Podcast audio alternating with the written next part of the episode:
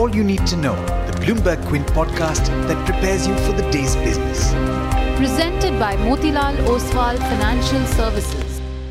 Morning, guys. I'm Alex Matthew, and this is the daily morning update from Bloomberg Quint. Today is the 4th of July.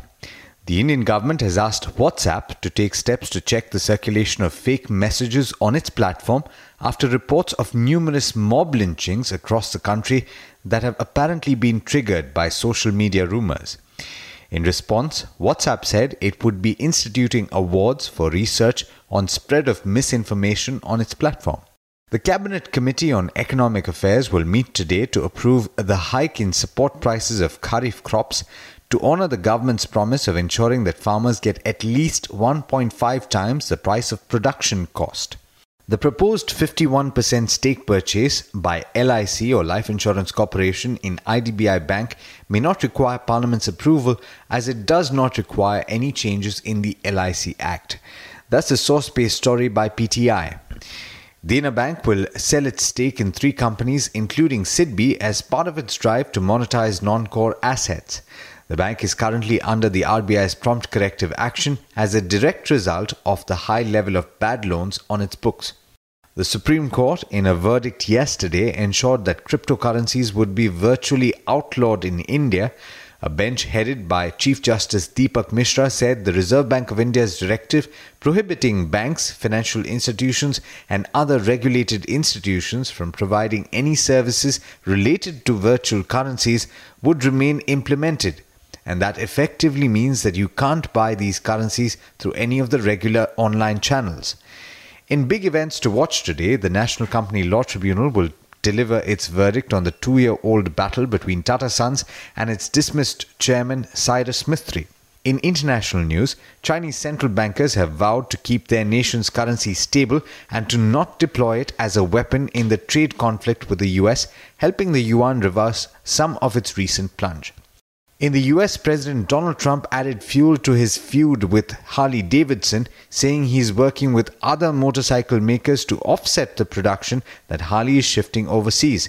He said, and I quote, now that Harley Davidson is moving part of its operations out of the US, my administration is working with other motorcycle companies who want to move into the US.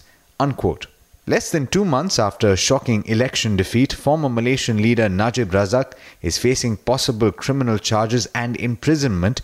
Authorities arrested Najib on Tuesday in connection with an investigation into the disappearance of billions of dollars from state fund 1MDB, according to the task force on the case. In international markets, US markets ended lower with the three averages ending the session with cuts of over half a percent.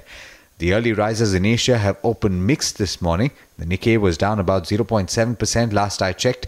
The Kospi in South Korea was higher by about 0.3%, and the Australian benchmark has lost a similar amount in early trade.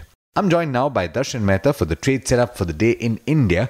Morning, Darshan. How are we likely to start the day today? Good morning, Alex. Good morning, everyone. Lots of news that uh, will be in focus today. Fortis has said that it has received binding bids on July 3rd, that is yesterday, and they will evaluate them with advisors.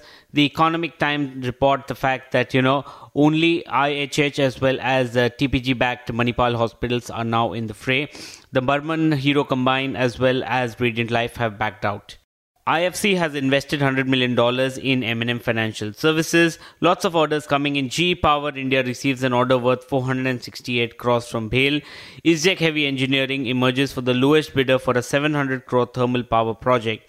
VST Tillers June total sales is down 24% to 3819 units versus 5053 units. And Quality says that the board has deferred the proposed share buyback and bonus issue. In terms of bulk deals, the promoter of Allcargo Logistics bought in additional 0.5% stake in the company. Kotak Mahindra Investments sold in 0.6% stake in 8K Mile Software.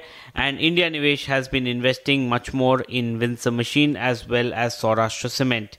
In terms of insider trades, the promoter of Laurus Labs has been again acquiring from the open market. So between June 28 to 29, he acquired 85,000 shares in the company.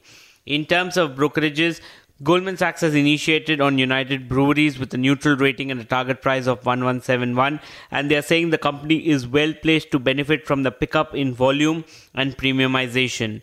Citi has a target of 401 on JSPL, which means a potential upside of 94%. They're saying that the first quarter production and sales numbers showed decent traction despite the weak seasonality.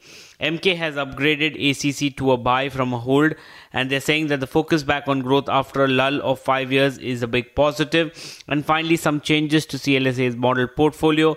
They've removed Ramco Cements, Zee Entertainment, and ICICI Bank from the portfolio and added the weight to Maruti as well as Sun Pharma. But there's much more you need to know before trade actually starts. For that, log on to our website, bloombergquint.com, and click on the All You Need to Know tab, and you'll be prepared for morning trade.